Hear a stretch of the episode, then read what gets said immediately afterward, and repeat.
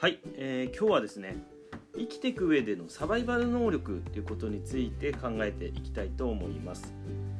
サバイバル能力っていうふうに聞くとどんなことをイメージしますでしょうか？ま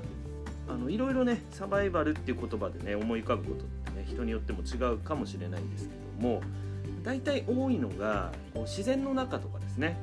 こう、まあ、例えばジャングルとかですねそういうところでこう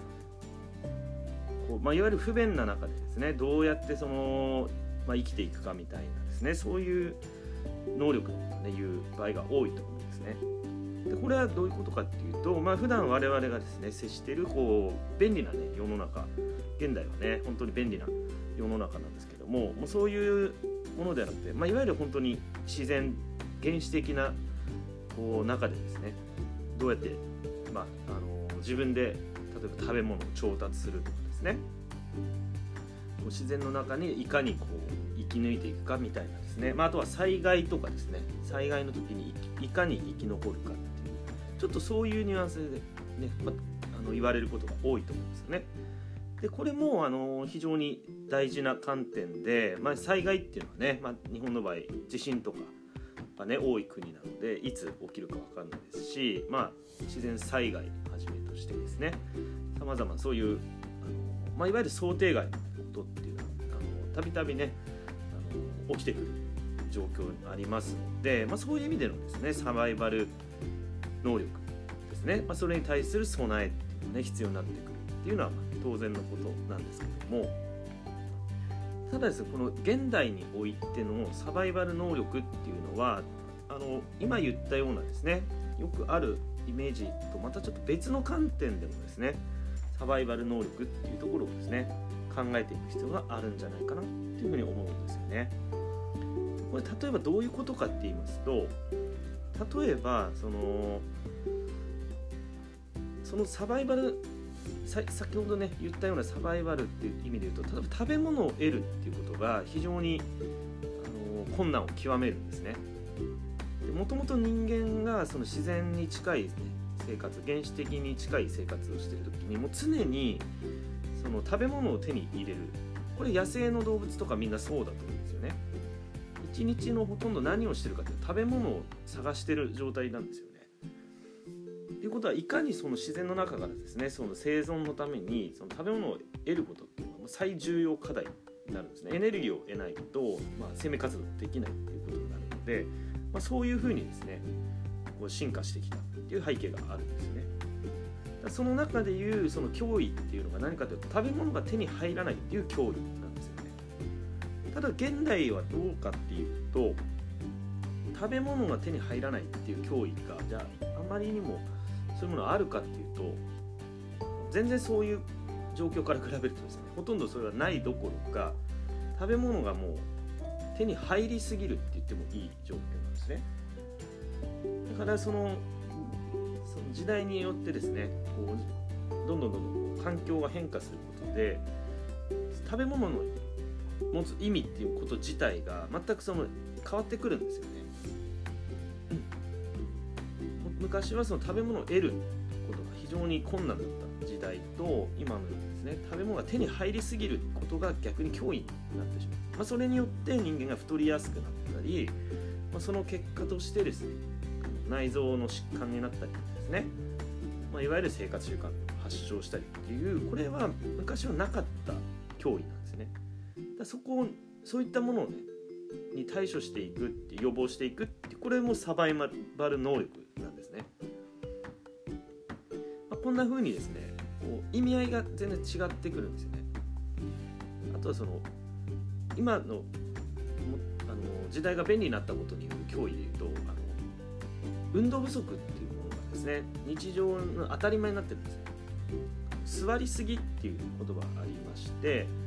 座りすぎによっていろんな疾患が引き起こされるっていうことが言われてるんですね、まあ、今どんどんそうですねテレワークとかがですねますますしあの進んだことによってですねもう座ったまま生活するみたいな感じのことがどんどんどん増えてきてるんですね。座りすぎの恐怖脅威座りすぎによるこう弊害。ってそれに対してサバイバル能力。それに対してサバイバルってことはその運動習慣をいかに自分が作っていくかっていうことなんですよね。それは黙っているだけでは手に入らないものなんですね。自分の中でそれを見越して生活をデザインするっていう風にですねしていかないと、まあ、これはいわゆる習慣化とかになるんでしょうけども。結局そうなっていかなければこの脅威にはサバイバルしていけないわけなんですね。でこれの怖いところはその人間っていうのはその歴史的にですね自分の生命を脅かすものとか、まあ、例えばその外敵的なものですね。野生で言えばその野生動物他の動物からのこう敵から襲われるみたいな状況ですとかね。あとはその食べ物が手に入らないとかですね。そういういろんなそういうものに対するその遺伝子レベルでそのこう生命にとって脅威となるものっていうものに対してですねあのアラートがかかるようになってるんですけどもこのようにですね最近出てきたその環境の変化急激なね変化による脅威っていうのはこれからもどんどん出てくると思うんですけどそういったものは今までの長い歴史の中には存在していなかったものなのでそういったものに対するその生存するための何て言うか戦略っていうのがあまりこう今までの中にはあのなかったものなので自然に用意されてるものではないんですよね。自然に備わってるわけではむしろ僕らの体に何が備わってるかっていうと食べ物が手に入らないっていう前提でエネルギーを節約するっていうことの方がまだまだ体に備わってるでも環境は真逆の方に行ってしまってるので普通にやってるとそこの部分だからこうあの太りやすくなってしまうっていうそういったこともあるんですよね。まあ、なのでこう新たなその環境の変化に対してもこのサバイバルっていう意味がですね全然変わってきてしまう。場合によっては逆に逆の意味になってしまうんですね。別の価値観をちょっと見出していかないとなかなか防止できないと思うんですね。まだまだこれからですねどんどんどんどんこ